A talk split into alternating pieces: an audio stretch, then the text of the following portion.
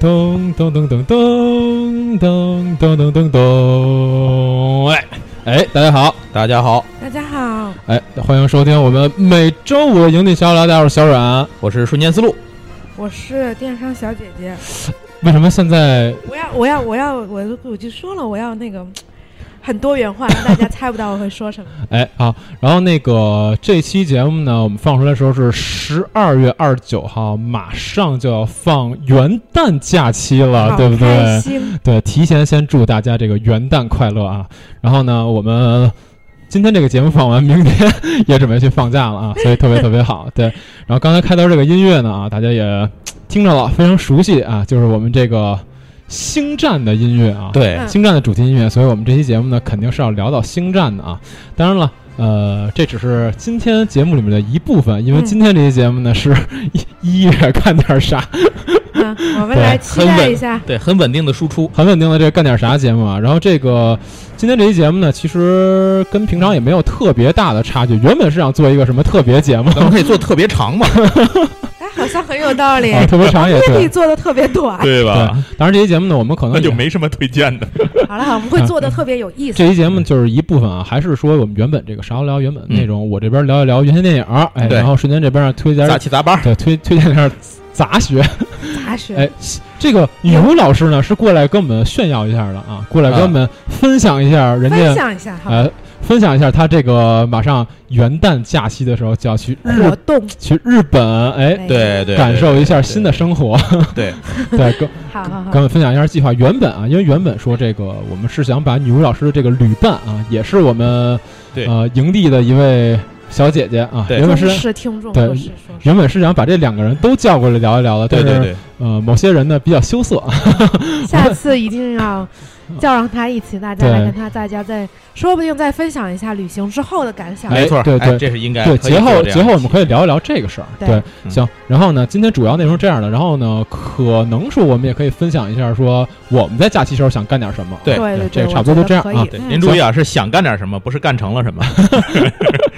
行，那今天这节目呢也不废话了，赶紧开始。当然，首先在我说院线电影之前啊，先说一个，嗯今天十二十二月二十九号有一个我非常喜欢的剧集的系列，就在今天要出新的一季了。啊，哎我知道是什么哎了，，就是啊这个《黑镜》。对《黑镜》的第四季，在今天十二月二十九号的时候呢，这个网飞那边就会把全集都放出来了啊啊，当然了，虽然很多人可能看完第三季之后呢，觉得跟之前的《黑镜》有点儿不太一样，对但实际上第三季我觉得表现的还 OK，就是平均的质量是可以的，是而且也也没丢掉这个《黑镜》原本的核心想表达的内容。可能我觉得嗯是大家已经了解，就是黑镜嗯第一季出来的时候，大家嗯觉得非常的惊艳，嗯，但是渐渐的，可能你觉得你了解了他的一些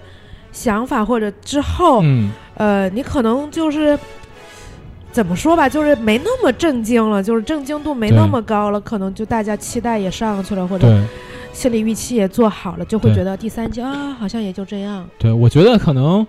很多人还是习惯了第一季和第二季它《黑镜》想表达的那种模式。嗯，啊，也然后是，对，然后呢？所以第三季其实有一点点改变的话，他们可能有一点一下没接受过来。嗯，这个事情也是我一会儿要说星战时候要提到的一个点啊，这个其实挺重要的啊。那行了，现在就开始说电影了啊。首先一月五号啊，就是刚才一直在说的这个《星战》第八部，叫《最后嗯的绝地武士》。呃，这一部呢，其实呃，在国外是很早就上了，国外是十二月十五号的时候就已经上映了啊。对，而且现在其实 对，咱们会晚了一些。对咱们好几波评价都已经有了啊。对，呃，这个这个片子怎么说呢？它其实评价挺两极化的。嗯，就是它的烂番在它烂番茄上新鲜度有百分之九十二，新鲜度一般就是一些比较呃有点话语权的一些记者或者说一些专嗯业的影评人就给出的评价，所谓的影评人吧，哎对对影对。评人但是它在烂番茄上观众的满意度只有百分之五十，啊也，就是说观众其实对这一作是不不太满买账意的啊对对对，而且豆这部作品目前在豆瓣上呢是七点四分，也就是啊说其实还行吧。就这个 IP 嗯来说，可能还是偏低一点。对，就这 IP 来说一般般。对，呃，怎么来讲呢？这个这个片子我我有点不太知道该怎么去描述它，因为这部作品它其实争议挺大的。正是因为争议大，所以才会形成这么两极化的一个评价这么说评价的氛围。嗯，对，首先呢，他这一部换了导演，他不像七似的，因为七是那个 J.J. Abrahams 嘛，这个嗯大家都比较熟。但是 J.J. Ab- Abrahams 是一个挺保守的人， JJ 的版本，其实，在《星战粉》里面的评价也并没有说嗯，就很好，就是大家对他是也有很多意对对见和对想法。对他这个人就是，我是说在这几个导演里面，就是七，然后《侠盗一号》，包括八这三个导演里面，嗯他是有点偏保守的这么就哎一个不人。太敢做突破，对对对，他是这么一个人，所以七的话呢，我只能说从情怀上讲还是 OK 的，但是整体这个作品比较糟糕，而且画风转的太快了 突然一啊拧哈，而且说实话，就是说对于很多人来讲吧，尤其对于中国的很多观众来讲，《星战》这个系列现在大多数其实都是在打情怀牌。对我观众们一一上来认的，也可能觉得就是《星战》是一个打情怀牌的作品。啊，所以说心理预期对，是尤其看完七之后，你你会有有特别深的这种印象，就感觉《星战》好像现在除了打情怀没什么了。就是Han Solo 一出来，Han Solo 和那个 Chewbacca 一出来，然后觉得啊不行了，莱雅公主一出来觉得啊不行了，太他妈经典了，就就这种感觉。啊，呃，但实际上呢，这个形这个形象不太好。为什么？就是因为一部作品，它如果想延续下去，它一定要做突破，嗯不能说我一直在吃老本儿。嗯星战这一部其实就是在思考这个问题，就是我星战刨去那些所谓的情怀的东西，嗯，刨去卢克，刨去莱娅公主，刨去韩 Solo，、嗯刨去 Chewbacca，我是不是没有东西可做了？嗯就是现在的星战就要面临这么一个问题，就是这个新时代的星战没有打出它自己的特点来。嗯，那怎么办？我是不是要建立我自己的，呃，我自己的一套东西？嗯所以说这一部作品其实在做的就是这么一件事儿，因此它也特别的有争议性。可能比如说像莱雅公主这些已经开始渐渐退场了，对，她这些情怀牌她也打到尽头了，对，对而且这种情怀牌你也不是一辈子吃老本儿的事儿，就是要说一点嘛，那个这部作品它的情节实际上是完全接着第七部。呃，接着第七部的剧情走的，而且这一部剧情现在在网上能查到完整的一个剧情的介绍，所以我这儿就不给大家去讲了，大家可以去网上查一查。相对来讲呢，呃，不是一个很复杂的剧情，但是它它这个剧本里面做到了一些点。首先第一点嘛，就是跟呃，在这个电影当中，呃，他的导演叫莱恩·约翰逊。莱恩·约翰逊这个导演之前曾经导过几集《绝命毒师》，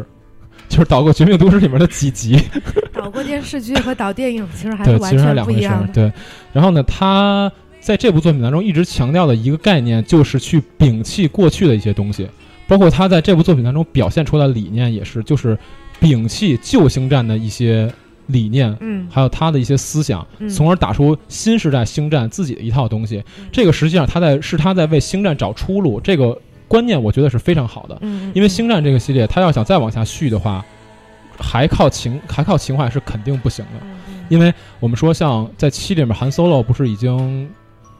就是对死了吗？ 已经死了吗？然后这个像这一部的话，只是凯利·费雪的最后一部作品。嗯，他在去世之前是把八里面所有的戏份都完成了，然后这也是通过卢卡斯影业那边的一个确认嘛，也是确定这是呃莱雅公主这个角色啊、呃应该目前来讲是在星战这个系列里边最后一次出场了。嗯啊，然后到这这个系列里面，他的情怀就还有卢克出来了嘛？对，所以这个里面其实也是有情怀的部分，但是他在情怀的部分做了很多突破。一方面呢，就是像我刚才说的，摒弃一些老星战的理念，比如说像这个片子里面，呃，那个女主叫什么雷伊啊，然后她跟卢克见面之后，把星把那个光剑给卢克，卢克啪就给扔了，这个就是一种摒弃的意向。就是我想觉得自己做一些新的东西出来。，嗯对，然后另外一点呢，其实他在这个电影当中做了很多反高潮。什么叫反高潮？怎就么是讲？像我们在看传统的电影里面，我们会在一些情节出现的时候，就能预测到下一步会怎么回事儿。啊比，如说像星战电影，可能呃这个飞船目前遇到了一些追击啊，然后呢，可能他们星船呃这个飞船毁了之类的，然后他们突然就想出一个方法可以救这个飞船，嗯然，后啪啪啪啪一顿特别危险的操作，然后就给这星船修，就给飞船修好了。嗯这是非常一波常神操作，对，这是非常常见的一个思路，一个电影的逻辑，嗯对吧？但是在这个里面就有很多反逻辑，就是比如说，还是我修飞船啊，我们两个突然想出一个绝妙的方法能修这飞船，然后啪啪啪修了一顿之后没修好，这就叫反高潮。嗯，然后还有就是说，比如我们在某一个监狱的宇宙的监狱当中啊，碰上一个所谓的世呃高人，世外高人，这个高人帮我们做了很多事儿，然后他一定会在最后也帮我们去做成这件事儿。但是呢，在这个片子里也不是这样的，他有很多在电影当中原本那种很俗套的逻辑，他给反过来了，反高潮。所以在看这个电影的时候呢，我觉得常规的观影群体会觉得这观电影是很奇怪的。另外一点就是关于星战粉丝去看这个电影，星战粉丝看这个电影，目前至少从国外来讲，粉丝都不买账，因为粉丝都觉得你去摒弃过去星战的东西，实际上是对传统的一种嗯蔑视吗？我觉得可可以这么说吧，因为其实星战的粉可丝能，嗯，没找好自己的对那个平衡点，如何在讨好老粉的基础上再去开创新的。他可能想开创新的的这种，你你也比对较执着，就走的有点儿极端。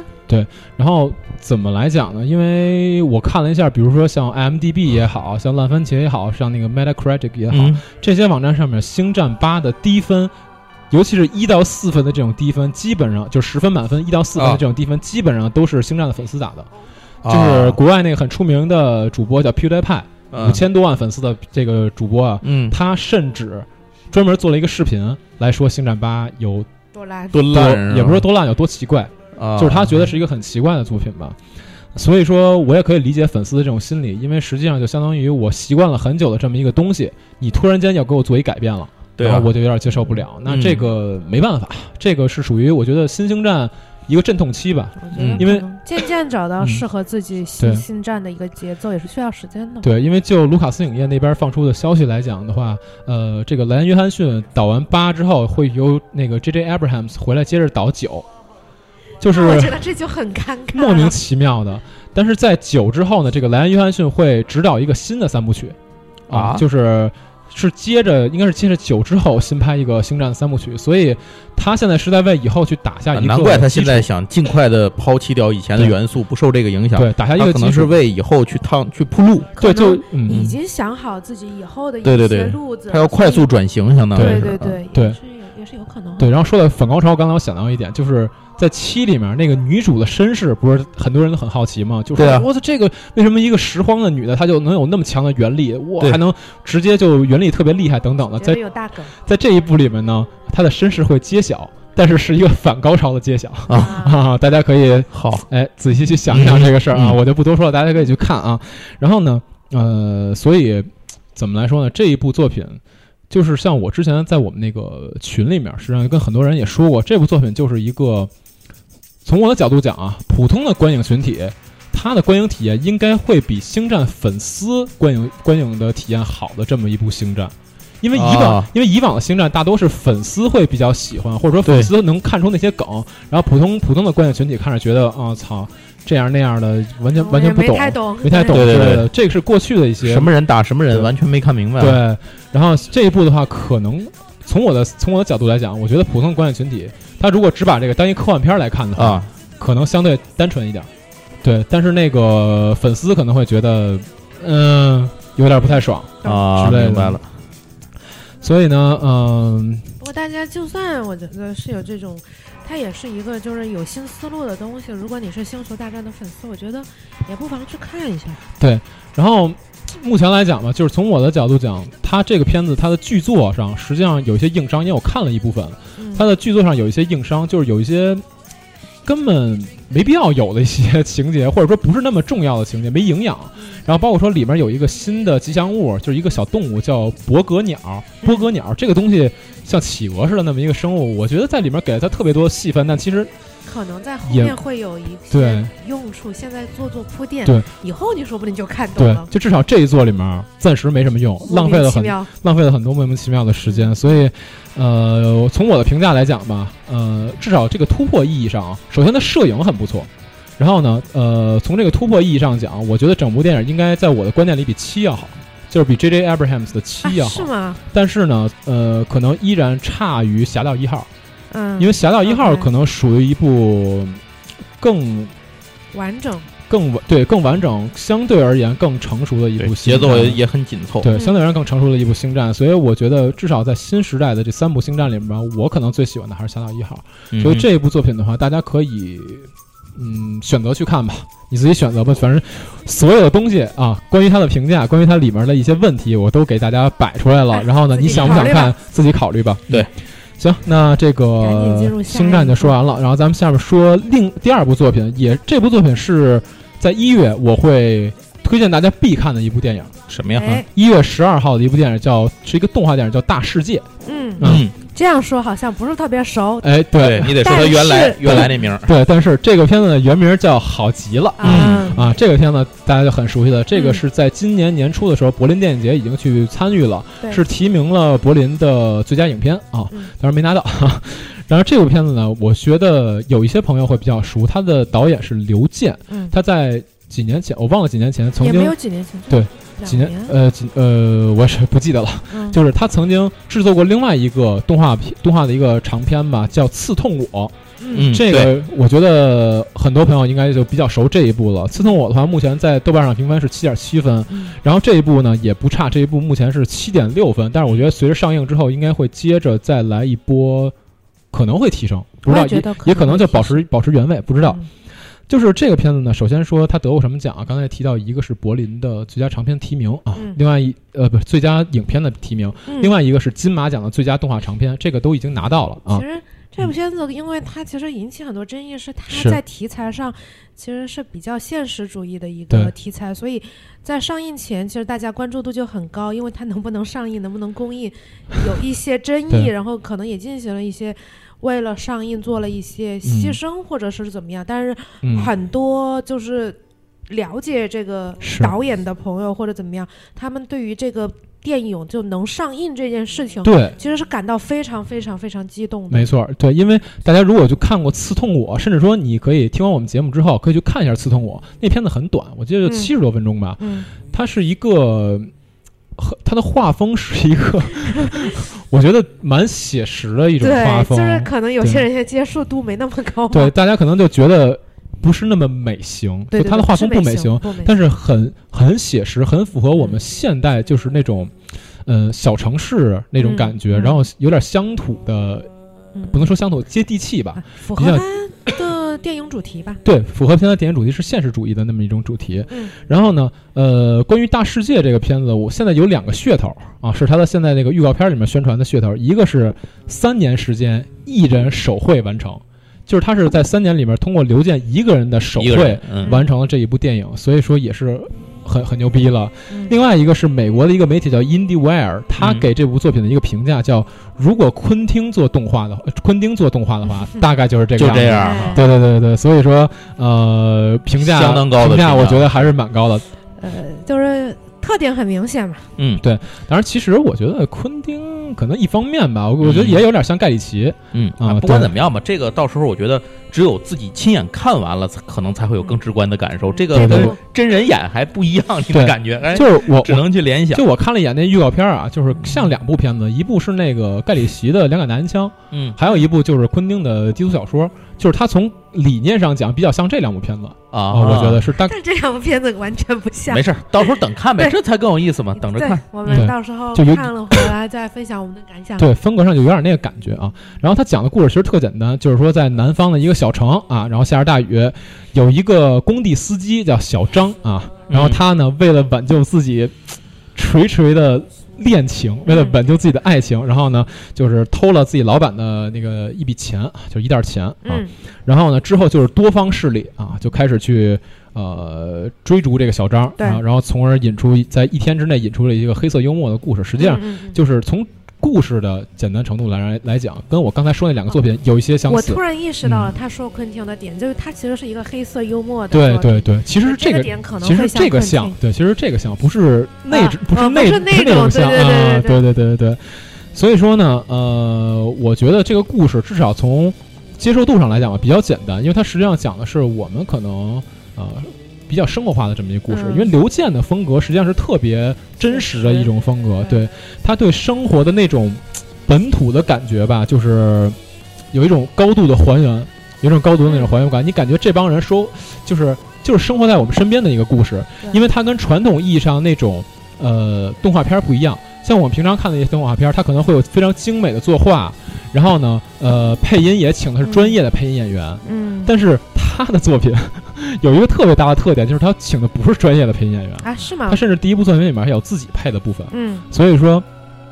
人说，所以说人说话那种感觉吧，就是不拿腔拿调儿，特别真实，啊你就感觉就像你身边的人在说话那种感其觉。实大家不知道大家知不知道，像新海诚就是嗯《我的名字》的导演，嗯，他曾经有一部作品，你的名字，啊，你的名字， 你的名字的这个导演，他其实有一部作品，从作画到做到对配音到所有，全部是他一个人完成的。对，是那个猫的那个吧？不是不是，是一一部是挺长的，星之声西呃对啊，，星之声，星之之声是他自己一个人完成的，里对面两个配音，一个是他自己，一个是他女朋友，嗯， 哇特别厉害，特别厉害。然后呢，接着说这部作品吧，它嗯，刚才说到的是真实嘛，然后其实它的主题呢也是呃很讽刺现实吧，我觉得很有一点有一点批判的感觉吗？嗯，会有一点，会我有觉得现肯定会有。现实讽刺的那种先感自讽觉。刺，所以其实是现在我们在院线片里面可能还比较少见的类型。对对对，然后呢，他其实。呃，这个导演自己说过一句话，他说这个这个片子讲的是一群人围绕着这一包钱，然后来展现现实社会当中人的各种姿态的这么一个作嗯品，所以实际上这个这个片子你可以理解成它的主角是钱，嗯，那帮人是他想表现的一些部分。嗯，嗯然后呢，呃，当然他也不缺少时下的一些，比如政治的要要素，里面会提到，比如说英国脱欧啊，比如说像川普的演讲啊之类嗯的，可能还会有现在社会的一些问题，比如说像呃信任危机嗯啊、移民留学，然后人际关系之间的一些危机，至少等等等等导演野心是很大的。对对对对对，所以说它实际上是在一种真实的基础之上进行了一些隐喻和思考、对啊，所以说这部作品呢也是很有价值的，属于一部给成年人看的一个作品。嗯因为我在看这个片子的简介的时候，里面提到一个很有趣的概念，是这个作品当中提到有三种自由，嗯说，现在有三种自由，第一种呢叫菜市场自由，这怎么讲？就是你可以在你可以选择你想买的东西对。你可啊，以在随便挑对是你可以在吧？菜市场任意买你的东西。嗯第二种自由呢叫超市自由，啊，就是你可以在超市任意买你的东西。第三种叫网购自由，就是你可以随时清空你的购物车。不知道大家达到了哪一个级别？提到了一个反正非常有意思的这么一个概念吧，但是具体它在影片当中是怎么运用的话，我是不太清楚。到时候呢，我肯定是去看这个影片，我也是推荐大家 可以去推荐看。大家去必看的一部片子。，对，因为之前至少前作那个《刺痛我》给我的印象是非常非常嗯非常好的，嗯、所以这部片子我觉得如果没有很大的问题的话，去电影院看看是一部非常优秀的作品 OK，啊啊。对进，入下一行步，，那咱们说下一个，这我快点说啊，就是也是一月十二号的一看个，感觉就是看不上眼了，呃，基基本上吧，就是我今天能快点说的，基本都是属于好直看不白，太上眼了呃。不是说看不太上眼，就是说没有特别值得说的作品。啊嗯，好的，我们来。对呃，也是一月十二号，哎，嗯勇敢者的游戏》勇啊闯丛林，哎，对嗯，这个片子呢，呃，目前豆瓣评分七点五，嗯烂番行，烂番茄新鲜度百分之七十七，观众也还满意行观众满意度百分之八十九，啊所以你也可以理解这是一部其实这也有有情怀要素在里头。对嗯因为看了一个又看二呗。 对，因为我觉得像罗宾威廉姆斯九五年对啊那一版特别经典的《勇敢者的游戏》，基本上大家都看过。对啊，嗯，对，但是这两部这两部作品的气质不一样，因为罗宾罗宾威廉姆斯那一版的作品更像儿童文学，啊，对，我觉得它是更是更是接近是儿童文学啊好对像是那个当时就有，我记得就有二，好好像是吧？应该就有二。啊对，这个这个应该是重这个置这个应该叫新勇敢者的游戏，对新我觉勇敢得者类游似戏于这种哦。对，应该是这样就我可以简单给大家讲一讲九五年那一二版。是个是我记得是个太空太空版的游戏器对，我就就是简单讲讲那个九五年那一版，嗯那一版其实简单就是说它跨越了几个年代，嗯首先一上来是十九世纪的时候，就是有嗯两个人，呃呃，应该是一对兄弟吧，他们就把一个呃游戏，所谓的游戏叫 Jumanji，对，叫《朱曼记》这个游戏，然后呢就给埋到地里面，然后就对说了一遍啊，这游戏多么多么危险，等等等等。搁到桌游里就是嗯掷骰移动，然后后来呢，就是到了二十世纪，到二十世纪的时候呢，就是有一个有一个小孩儿，然后他们家呢好像就对他不好，他跟他父母有点什么小矛盾之类的，然后他在外面也受人欺负之类的。后来呢，他就是在呃，我记得是在哪儿啊？想不起来了，反正是在哪儿就找到了这个找到了这个游戏，然后就拿回家就开始玩儿。嗯，然后呢，叫了一个他的朋友，他他跟那两个朋友就开始玩儿，然后玩儿过程当中就发现这游戏，我操，就是他是真的会把一些危险的东西给引过来，就是你、你们两个人每人有一个棋子嘛，就像大富翁那种，嗯然后你扔完骰子之后，你那个棋子会走对应的步数，嗯然后它中间有一个圆盘会显示说发生了什么事情啊，比如说什么啊什么呃飞行什么恐惧这对对我对想不想不起来了，然后就从真的从你的烟囱里飞出一堆蝙蝠来。对对对对对，然后后来呢，就有一个，然后后来那个小男孩儿等他治的时候，啪治完之后，里面显示说什么呃想什么想要出来就要治到五和八之类的，然后他自己啪就被吸到那游戏里头去了。对对对，对，然后这块儿呢，他那个小朋友，哎，然后就被刚才那个蝙蝠吓到了，就跑走了，然后他就没从这游戏里出来。 之后又到了二十多年之后啊，然后又有一对姐弟啊找到这游戏就开始玩儿啊，嗯然后呢，呃，因为他们想把这些所有的问题解决的一个根源，就是要把这个游戏玩完，有一个人要到达这个游戏的终点。对，必须结束。对，然后后来呢，就是那俩小男孩儿，那俩小孩儿通过一些方式就把那个，呃，二十多年前进去的小男孩儿给放出来了，就是罗宾威廉姆斯演这个角色。已然后经不是小孩儿嗯了。对，然后罗宾罗罗宾威廉姆斯就把二十多年前那个小女孩儿找回来了，四个人啊把这游戏玩完，然后最后去解决这个这个问题，有一个嗯有一点它很接近奇儿，幻奇对幻色彩的一段是儿童对文学全对年对对龄的那种感觉，很接近一一部儿童文学，而且它其实里面其实是有很多，我不能说有很多吧，它是有一些思考和要传达和传递的价值观的他。告诉人们玩桌游能玩得 多刺激，希望大家都玩桌游，找找家里有没有。对，所以这是一部我觉得是很有价值的一个作品。但是这一部《勇敢者的游戏》更接近一个成熟的商业片儿，啊！ 就是啊就是它这部作品里面呢，把那个 Jumanji 棋变成了一个电子游戏，啊，那其实我觉得还挺有趣的。对，变成一个电子游戏。然后他们这帮人呢，是真的直接吸到那个 Jumanji 世界里面，去那个世界里头冒险了。我懂了，我懂了。对，就是因为在上一部里面，其实呃没没有没有对 Jumanji 世界有描述，对它都是那个东西直接就跑出来了对对对。啊。然后上一部我觉得那个家庭环境还挺复古，就是还挺写实，对对对对对，所以这部作品呢，我觉得就是很接近那种啊丛林冒险的嗯那种更刺啊激那种片儿。对，呃，目前我看到网上的评价吧，就是嗯，都觉得这片子其实整体一般，视效还不错，因为他其实想通过视。本来嗯 就是个这样的片哦对，子，想对吧通过视觉效果直接给你达到这种娱乐的刺激嘛。嗯然后呢，另外一点就是比较好笑，因听为懂了爆米花片儿，爆米花也哎还对可对以对对，特别爆米花，因为它里面的主演呢，四个主演有三个都属于偏笑星级别的， 是吧？对，一个是巨石强森，其实巨石强森现在哎哎，你想哇，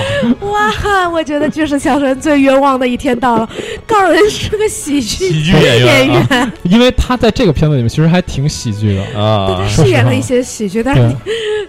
因为我觉得他现在演的好多电影都偏喜啊剧，你对啊知道吗是？是是，然后另外一个第二个是 Jack Black，就是嗯摇滚摇滚学校的那个里面嗯老师。嗯啊第三个是 Kevin Hart，凯文哈特，他本身就是个脱口秀演员。嗯对，对，然后第最后一个是颜值担当啊，就是叫担当是颜谁值担当是谁啊？叫凯伦吉兰，就是大家看过那个呃叫什么来着那片儿那个银护银护卫队里面那个星云，哦哦哦哦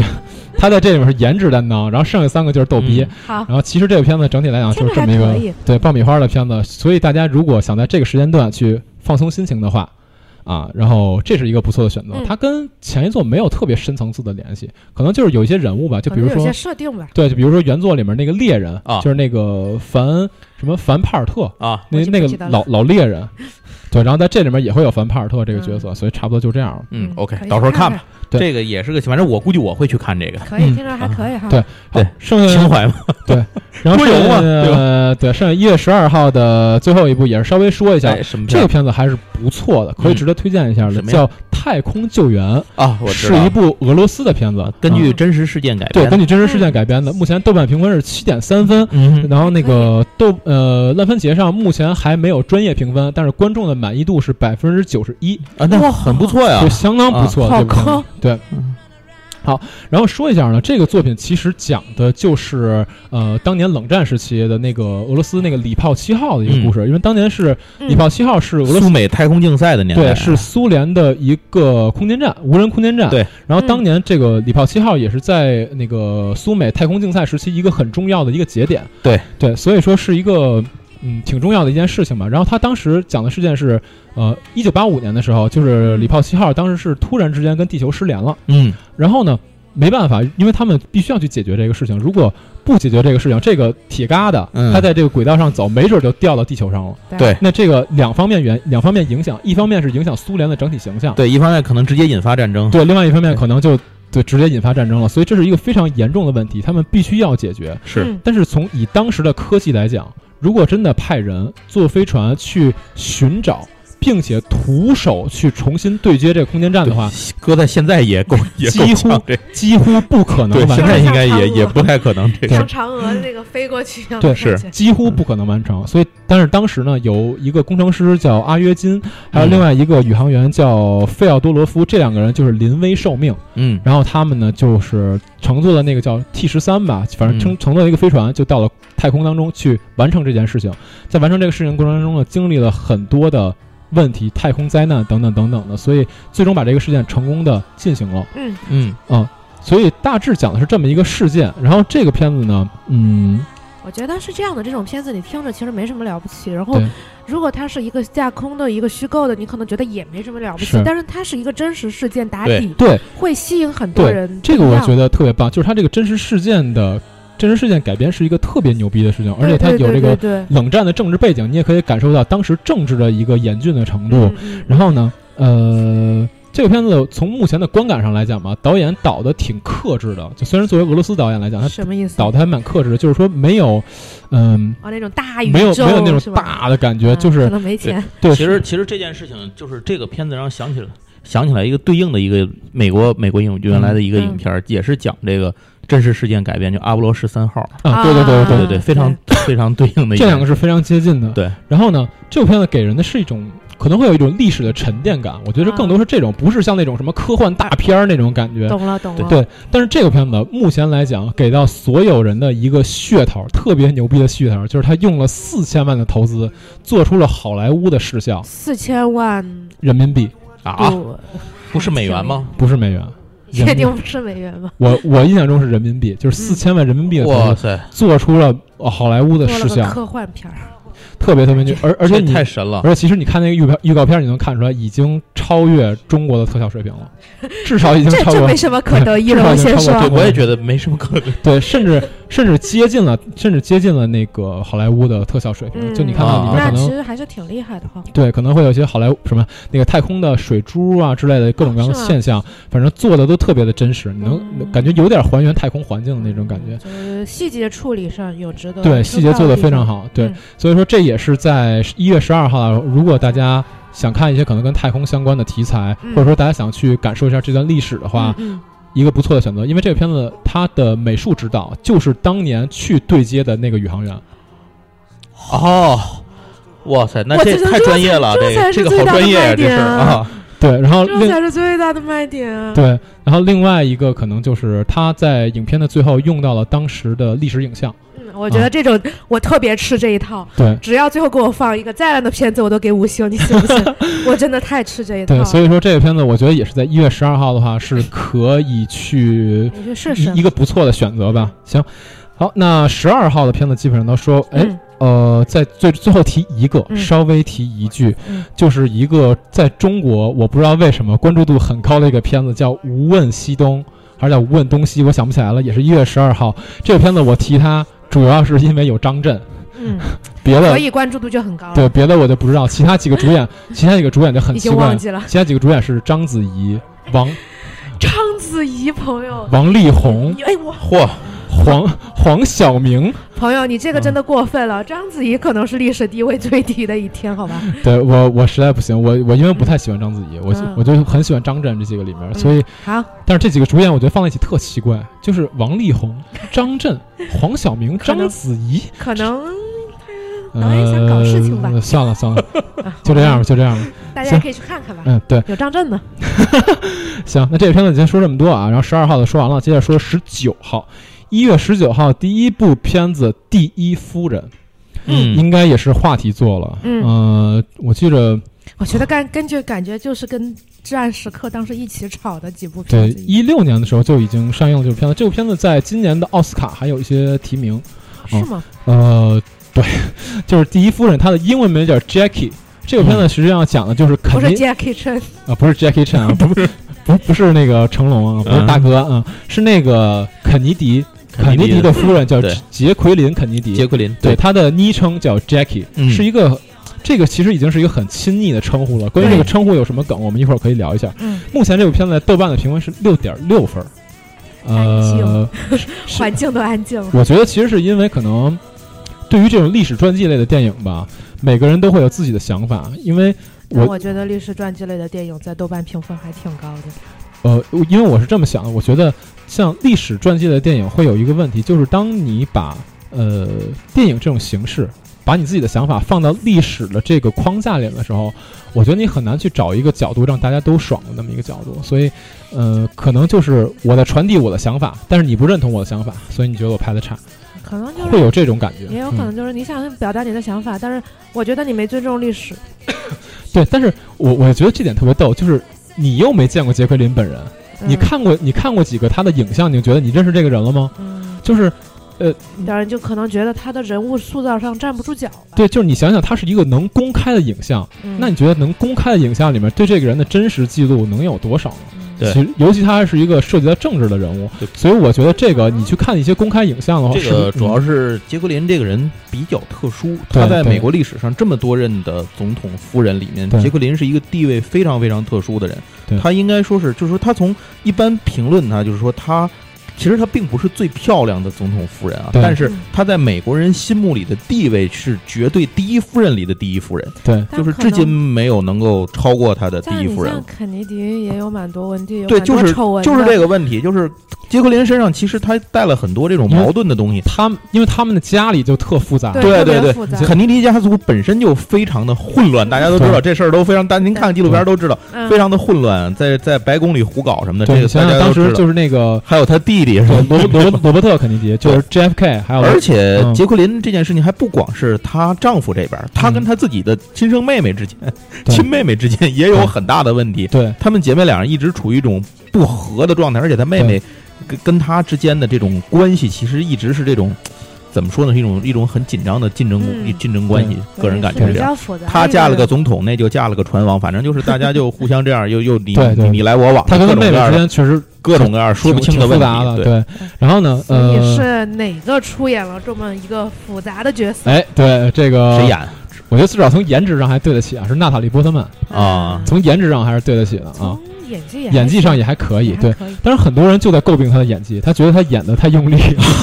这也是发力有过可能猛是吗？感也有觉可能的，也是有可不能是的。说不是说不好吧？我觉得这部片子，因为我当时看了，它自然早就有了。就这部片子，嗯它其实我觉得见仁见智吧。啊，对对，就是我我觉得这种片儿绝对就是见仁见智的问题啊，就是关键在于你怎么看待，第一你怎么看待原型人物，第二你怎么看待他的扮演者。对，对，我觉得就是这一点。然后呢，它在烂番茄上新鲜度百分之八十八，嗯但是观众的满意度只有百分之六十，所以又是一个比较对大家不买这算账叫好不叫座，叫座不叫好，算什么？叫啊好不叫座呀，是就是吧大啊众上的一个，就影评人觉得哎还挺屌的，但是大众在呃就觉得我就这样吧，对就还这个行吧，就这个片子，我为什么说我没法给它下一个判断？因为它的评价实在是太嗯，区别太大了，因为好多好多那种可能就是那种散户的影评人啊，就那个独立影评人啊，嗯他独这个立片影评人他看这些片子就觉得，呃那样吧。但是有一些就是比较权威的，我说一个就是在电影圈子特别有话语权的法国的电影手册，他那个杂志对这部片子实际上是褒奖的，嗯，所以我就是我能电影手册的评分真的很很很妖的，就对完就是全不知道他会给对，什么就是我觉评价得电影手册以他的标准来讲，他能给一个片子褒奖。实际上，我觉得还是挺难的挺难的，对，嗯所以这片子我觉得肯定有它可取之处嘛。可能每个人有自己的想法，你要是觉得对这段历史有点兴趣，也可以去看看。对对对对，然后呢，看呃看，妹妹怎么嫁到波兰当王妃呀？我 操！然后说瞬间最关心的对那个，说这个片子大我致就讲的什 么吧。就 是就皇室八卦嘛，啊就这个片子，它讲的是这个 JFK 遇刺前后 啊发生在这个 Jacqueline 身上的一些事其实情。并不是皇室八卦哦，对，对不？那胡扯呢，那是他他妹妹那阵儿上的事 儿，对不在这儿提了。就是这个片子比较有意思的一点，就是他把 JFK 遇刺那一部分嗯用了比较细节的表现方式，嗯，就是你真的看到 JFK 遇刺的时候，然后他们在车上是什么样的，嗯杰奎琳的表现是什么样的，肯尼迪的表现是什么样的，嗯很细致的一段表现，同时有一也有一点血腥。这个是我在看这个片子的时候，我觉得很让我震惊的一点，因为嗯一般的来一般来讲，一个影片里面表现 JF 表现 JFK 遇刺的那一部分呢，都是说、一笔带呃过。用对用一个可能远对对对远远远景用远景用对远景去处理一下就对 OK 了，对甚至可能在现场有一些远处镜头会有一些人的遮挡什么的，对那种对对对对这样处就理跟我掉。们看到的影像资料一样吗？对对对对对，对。但是这个片子呢，其实真用正了解析的只有《守望者》。小将是吧？ 对，那这个片子其实用了一种更细致的方式，因为他嗯可能要表现杰奎琳这个人当时的一些反应。是从嗯他的视野在看这个事情。啊，对然后那个他的片名呢，就是刚才 Jackie 刚才我也听了，叫 Jackie，他其实用了一种非常亲昵的表达方式。为什么表达方式？因为我觉得这其实是，其实在传递一种概念，就是这个电影是一个很私人的电影。我觉得是，啊，就是当你提到他的时候，你会说他是第一夫人，但是站在他本身，他可能只对是一个 Jackie。对对对，就是说我我觉得这个片子其实翻译成“第一夫人”，我觉得不是很好，对，嗯，因为“第一夫人”更有那种公众化的感觉。对对对对。但实际对上，这个片子是想表达是更私人化的，强调他个人化的东西，啊对对对对对，就是我觉得他表现的可能就是像杰奎琳的很多不同的层面，嗯一方面是就是她丈夫呃遇刺之后，然后她。嗯怎么说呢？很强大，很冷静，然后去、嗯呃主持白宫的一些广播呀，然后安给那个这个肯尼迪安排葬礼啊，嗯就是这样一种很冷静、很强大形象的第一夫人，这是一面。嗯另外一面呢，就是可能表现的是杰奎琳这个人，Jackie 这个人嗯在呃公众视野之外，嗯在电视转播之外，那种情绪失控、那种无法控制自己，就是承受这种丧夫之痛的这个女人，这是另外一个形象我。真就正是的 Jackie 的这个对，人就是杰奎，这是杰奎琳的两面。而不是 Jack Jackie the First Lady 的这种。对，哎就是它不是一部披着纪录片皮的剧情片，它嗯不是那么一部，因为很多的所谓传记电影其实就是披着纪录片外皮的一个对剧情片，这样其实很不好。嗯他选择了一个人物的私密角度去切入这件事儿，嗯他表现的就是杰奎琳的情感，表现她的恐惧，表现她的欲望，她的呃那种怎么说呢？那种骄傲，对啊，那种野心，他可能表达的更多是这种很也因私为他人。也嗯和就像我们之前聊到的《至暗时刻》一样，他选齐了一个很窄的时间点，对去讲一个人的一个想要表达一个人全部的这种，也不算全部嘛，就是一些个人的特点，去塑造一个人物鲜活的人物出来，其实也挺难的。，对，就是我认为他更多的是表表现了一个很饱满的人物，因为在这里面嗯其实也有一个情节吧，我印象还挺深的，嗯就是这个这个肯尼迪死后，然后这个嗯杰奎琳在白宫里面一边走嗯一边喝酒，嗯，然后一边听着那个肯尼迪生前最喜欢的那个音乐剧叫《嗯卡米洛》，嗯然后就这个这个地方其实是很动情的，你让、嗯让人觉得这个人是一个非常饱满的人嗯。，而不是一个政治上的对符号。对，所以说很多人说这个这部片子观感不好啊，或者说表演痕迹很重啊之类的。嗯其实我觉得，也还好，嗯，没没准儿吧，或许吧，啊嗯每个人有每个人的看法。但是至少我觉得，如果电影手册能给这部片子一个褒奖的话，嗯我认为一定是有它可取之处的。嗯所以我认为这是一部可看的片子嗯啊。嗯，行，下一步，对，好，那一月十九号的下一部是一个比较温情的片子了，什么呀啊也比较适合可能合家看，或者说两个情侣看之类的。啊嗯这片子叫《奇迹男孩》，儿哦，我知道了嗯这个啊》，，也是根据一部畅销小说改编的，目嗯前在豆瓣上是八点五分，非嗯常然后好烂番茄是百分烂番茄百分之八十五的新鲜度，观众的满意度是百分之九十，啊，也就是说，这个还比较匹配哈，就是对众口都非常非常对，也就是说众口都可以叫好又叫座啊，众口都可以调的这么一部对作品。 OK 然后他的导演呢，之前导过一部，应该我觉得很多偏文艺的青年吧，嗯都会觉得还 OK 的一部作品，就是《壁花少年》。啊， 我觉得还可以。虽然我不太喜欢那谁，但是我觉得这电影还可以。你不太喜欢嗯，那哦屈谁，臣氏小 姐我觉得他演的不够好，我觉得他演的不够好。是？其实我我我也觉得，就是屈臣氏小姐从赫敏这个角色脱离出来之后，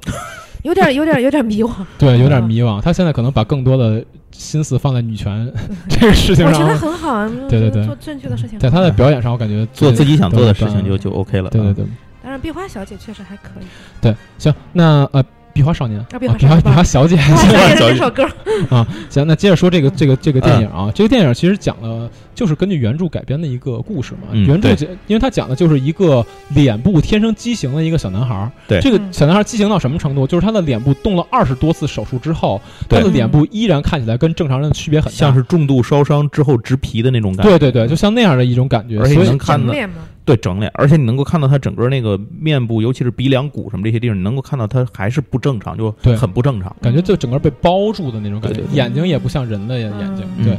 所以说呢，他之前就一直在家里面自学，但是到了五年级的时候呢，他家里给他他父母给他找了一个学校啊，嗯让他去上学了。嗯但是他其实是有恐惧的，因为他平常出门的话，他会戴一个宇航员对的头像盔，就是太空人那种头盔，对，戴一个太空人那种头盔去才能他才敢出门，因为他实在很害怕别人看到自己的长相。嗯但是呢，他现在没办法，一定要进到这个校园的环境当中来。嗯，那么他父母呢也是鼓励说啊，去上学，对，因为他父母是希望他能像正常人一样去生活，嗯对，就是你，我们希望你以真面目去示人，别人会接受你的，嗯大家是善良的，就这种感觉吧。对。但是他到了学校之后呢，啊、以自己的真面目示人，别人肯定都对他表示出一种可能奇怪啊或者对恐，惧，尤其更别说是小孩子们，嗯所以说他在学校立刻就成为了被人嘲笑以及霸凌的一个对象。嗯啊，在里面也受到了很多的伤害吧，这种，然后好不容易交到了一些朋友在学校里，但是这些朋友也完全不值得信任嗯啊，所以说其实遭受了很多的伤害啊。但是后来呢，可能是在这种消极的环境之下吧，然后通过他家庭啊、他父母、他姐姐，包括嗯说一些、呃身边人给到他的一些支持啊，最终成为了众人眼中的一个带引号的奇迹。嗯啊，就是大概讲的是这么一个故事，其实听着挺挺套路的这么一个故事啊。是，但是呢，为什么这么一个片子到现在还能够博得大家的眼球？嗯我觉得它一定为什么是呢有它吸引人的点的，嗯就在于说这个片子其实它没有把这个故事，把没有把故事重心全部都放在这个男孩的事件身上，嗯，没有把霸凌这件事情过度的放大，嗯，它实际上是从这个从这个男孩霸凌这个事件以作为一个入口。然后呢，放大到他他整个家庭里面的一些故事，嗯，就是他讲的实际上是这个家庭的故事，是一个整体温暖的一个大氛围，而不是说我只单纯从这个霸凌这件事儿我入去怎手么去解讲决这校个。园霸凌对是吧，对对对对对，它其实涉及的这个东西会更广，嗯，所以说这部片子你看的时候不会觉得是那种特别特别套路的那种温情片儿，明就白觉得至少至少它是有看点的。明白，另外一点呢，就是它的卡斯是非常棒的。是对，在卡斯里面就先说先说他的父母，他的父母其实，呃，两个演员吧，一个是那个影后茱莉亚·罗伯茨，这个大家都嗯非常非常熟悉的，那绝对没问题的。对，另外一个是韦斯安德森的一个御用男配，叫嗯欧文·威尔逊。对这个大家如果看韦斯安德森的电影，鼻看子了是歪的 那个，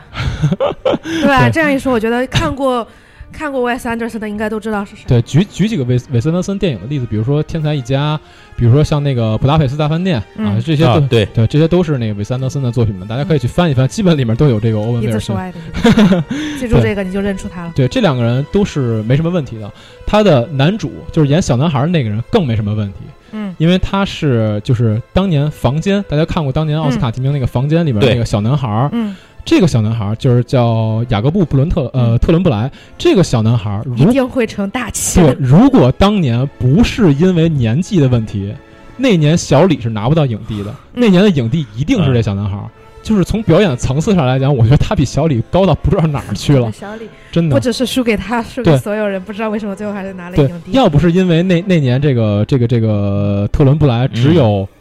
九岁，嗯，九、岁还是十岁我忘了，反正九岁十岁吧。嗯，嗯要不是因为这个问题，那年拿影帝一定是他。嗯而且甚至甚至说，我觉得他到以后以后总会拿到一个影帝的。我觉得就是嗯至、以他现在这个小发阮展，的断言，这个人以后一定会当影帝。对，就是就是你你你看这个宣传片的时候，你觉得他脸上糊着那么多特效的化妆，他都能表现出他演技来。啊我觉得对这个是太一个很大这的个太别厉对害对了对，我觉得这个太厉害。一般人脸上要糊着那些特效化妆的话，他可能就表现不出来那么细腻的表情了。是，但这小男孩能做到这个地步，我觉得真是未来能成大器。嗯好对，所以这个作品呢，简单来讲，就是它不是那种很刻意的煽情啊，嗯它是从整体的价值上来讲，去给你传递一种比如善良的价值观之类的，就所以是标准嗯的家庭片嘛。对标准家庭片。所以大家呢，可以说到时候，比如带着家家里人啊，或者说带上自己的女朋友啊、男朋友之嗯类的，一起去看一看，没有是的话，那也没办法。对自己看也行吧。所以是一月十九号，我觉自得是己一看回来是个，也许就有女朋友和男朋友了，哎，对，嗯，我觉得是一个特别不错的选择啊。行好，那后面呢，就是就非常快的说一个，嗯，一月十九号还有一个作品叫《神秘巨星》，什么鬼这？什么呀？这是好了，下一个。哦这是阿米尔汗的新片。啊，阿米尔汗的，哎，就说两句吧，说两句吧还是，可以，还没 是有可以。这个作品，就是阿米尔汗带着那个《摔跤吧爸爸》里面那个小时候的吉他。啊就是啊啊摔跤吧爸爸》里面不是那个吉他有成年的版啊对对和对小时候吗？对但是小时候那个嗯吉那他还挺烦。又演了一个新片儿，就是这个《神秘巨星》。嗯啊这个其实从题材上来讲吧，我觉得跟《摔吧摔跤吧爸爸》差不太多，嗯，就是啊成就是追也逐是梦这想，这种会有也是实现梦想的。正能量型实的现是吧，梦，但但啊是这个是音乐梦想，可是啊，可是它涉及到的一些可能敏感元素会更多一点，涉及到穆斯林，然后啊涉及到也是宗教社会，就是嗯呃，也宗有教也也有女性地位的问题，啊涉及对到融对更入这是社会肯问定的题对涉及是涉及到更多宗教问题和社会问题，所以这个片这也子是阿米尔汗现在自己除了电影以外，对在电影之外，他自己在在涉及的一些东西，这么多年来一直对在在在嗯就做自的己这些想事做情。的东西把对它融入进去了。对，而且目前呢，豆瓣评分八点四，烂番茄百分之八十六的新鲜度，观众满意度百分之九十，还所以我觉得应该也差不了了。挺好，啊挺好。这片子那也音乐非这常剧这这个看我的这片个子我好肯定多是要看看的。对嗯一月这个不错的片子还是相当多的哈。然后最后说一个，就一句话，就什是么一月日本版的《解忧杂货店》可能会上，啊， 是吗？哎所以这个我觉得真是啪啪打脸。这两那不个一定会不一赶定在同一个档期里吗？没有，没有啊，已经这个解解忧已经今快下解档忧了。解忧解忧没有解忧哦今天上，解忧今天上。啊，那完了，我要对在对对同一个档期我就买两张票连着看。嗯，反正我觉得日版的可能也拍的没多好啊，就是希望不是公开处刑吧。如果是公开处刑，那也没办法。对我只能说，就是日版可能放在那个语境里面会更合适一点。对对对大致这你样可能很多事情这肯不定会的觉得尴尬。啊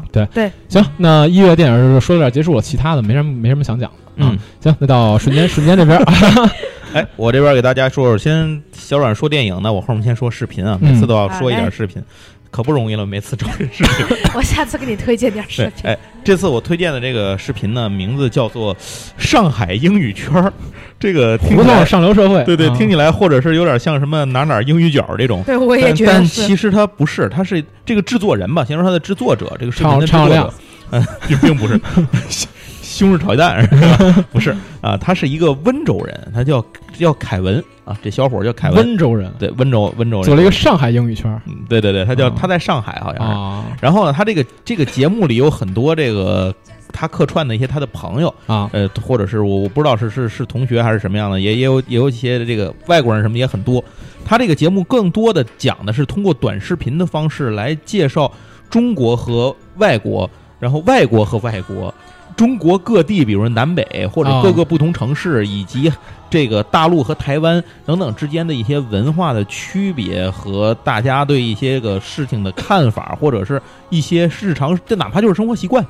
那那为什么叫怎么一个？那为什么叫？英语圈呢？不知道为什么， 这个我真的不知道他为什么它叫是那这个。种访谈形式还是？呃，就是一些节目，比如说咱们三个人做节目，可能你各代表了，比如代表了重庆、天津和啊，北京我，懂了，就咱一那下说种这东西在你们那儿叫什么，啊或者说你们那儿有什么样的习啊惯，啊咱我们懂了大家一起拿出来聊，叫世界青年的那种哎感觉。对对对 有点世界青年说有点这种。但是它里面的有的时候也有一些期呢，会不是这么轻松，它可能会哦探讨啊一些它严肃一他点，啊严肃的话题，他发现的一些问题。然后这里头还有他有一个串场的哥们儿，这个这人是个这个假加拿大人， 就是一加拿大人好像，但是新他疆一直新疆 他人他一直在我叫做 假假男男。就是他一直在中国生活的时间太长了，就特别中国化的一个一哥们儿， 懂懂呃，懂。叫他叫什么？杰里德，然后他有他在微博上 Jared，对他有他有自己的一档节目，叫然后什么就是以这他这里面这档节目里经常就是讲这种呃，比如说在刚到中国的外国人和在中国混久了的外国人什么样啊，什么就是他自己啊我觉自得己给大伙 儿演，我觉得还挺哦挺好我玩有点的。我我怎么感觉我看过这个？有可能有你看可我能那那个那个什他么在微博上他们都有自己的微博，那个什么 Kevin 是不是戴一眼镜儿？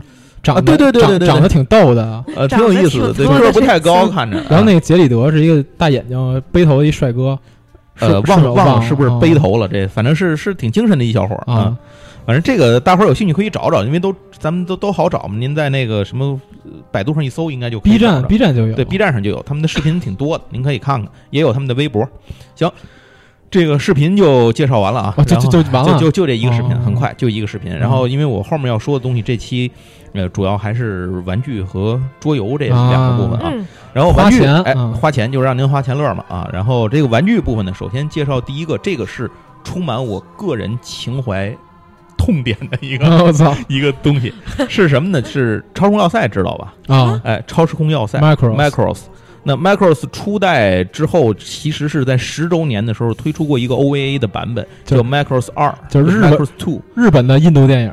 对， 唱歌的 对对对，那 Micros 这个 OVA 版本呢，它把就是 Micros 这个故事初代版是发生在二零零，就是一直结束是二零零九年，嗯然后它这个故事 Micros Two 呢就发生在二零九零年。哎啊，但是这里就有一个问题，就等于说它定义了相隔了差不多八十年的时间，Micros 的这个时空观，就是第一部作品跟第二部作品之间差了八十年。那好，那就是等于告诉大家八十年之后发生了什么。可是在这两年里头，就是最近的之后出的 Micros 什么 Micros 七、Micros F 啊等等等等这些，像 Micros F 它是二零五零五九年。那 Micros Delta 就是三角，上面是嗯刚刚发布的这个三三十五周年还是三周年，我忘了。这是二零六七年，换句话说，还都一直没到这个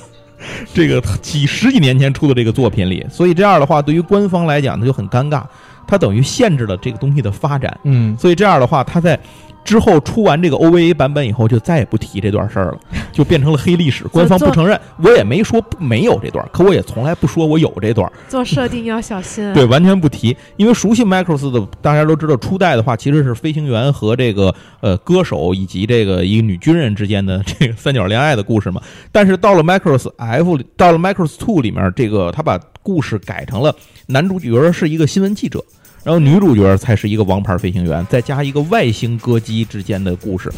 听着像第五对对元素， 外星歌姬对对，就是外星人也有唱歌加成，对吧 地球人光第五元听素明啊媚的歌已经不行了。听着像一个吕克贝松导的电影，对，然后这个这个故事里面，就是他反正这这个故事不说了，有机会大家网上去找找看吧，有的是。嗯然后这个里面重要的是，到了二这个到德尔塔，就是之前那个三角的时候，他把这个剧情又延展为外星人也有歌声文明。哎，这样的话就把这个二里头这个设定给加回来了，所以官方又承认了这段事儿。然后办了一个比赛叫《我是歌手》，呃，对对对，这好声音大家一起转椅子嘛啊，没有。然后为什么想说到这儿，说一下这个背景呢？因为就是因为它黑历史的原因，导致这么多年来，官方几乎从来没有出过这个的玩具。哦，就个别可能万代出过一个模型还是什么，很少，反正嗯之前很少。哎，亚麻兔是哪儿出过一个我忘了。然后这次呢，这个终于哎，这次终于万代呢，在它的一个它叫做 HMR 的这个系列产品成品的一个可变形玩具，这这个成品玩具系列里头呢，嗯终于这次又推出了《超时空要塞二》的这个主角的飞机，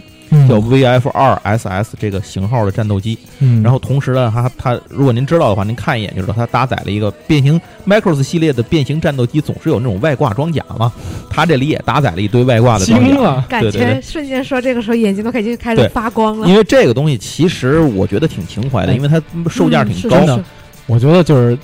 瞬间就特别是那种怎么着呢，就是机甲动画那种狂热对对对粉对对，丝因为但定哦鸡价多蛋少鸡蛋的狂热爆爱好做的者那个它瞬间。嗯，就是我之前跟咱们群里几个朋友聊了一下，说咱们可以录一个激战的节目，可以一直没你敢想录吗？想敢想录吗？想录那咱没们敢，那咱没们敢下个录月录一期。哇塞，玩大 了这个，这应该是个系列，我估计得哎你可以讲讲那个激战 X 嘛？就这次新出的这个 X，啊，对对对对对对，，是这次有很多牛逼的东嗯西神。龙斗士，哎，咱现在说完这，先说完这对个，先说这个完你们这两句个话就定价快多说少完了。嗯，定价现在人民币大概是一千出头，我之前查了一下淘宝上多大啊的呀？呃呃，尺寸还是蛮大的。我我它那个大小，我具体的尺寸我不记得，但是应该跟一个本儿机差不多大。如果您哦，那放在那儿哇、那这相那当很相当大大它了到所有的关节件上，因为这个 H M 二这个系列本身就是一个相当大的成品的系列玩具，它只是不是超合金系列，就是它大部分还是塑料的，嗯可是它所有的关键结构、变形件儿什么全都用的是金属材料，啊、然可以后可嗯以，对对对，这个这个是设计还是蛮好的。无论怎么样，这是这么多年以来，呃，很难得的推出了以这个故事为背景的一个玩具。所以，如果您有收藏情怀的话，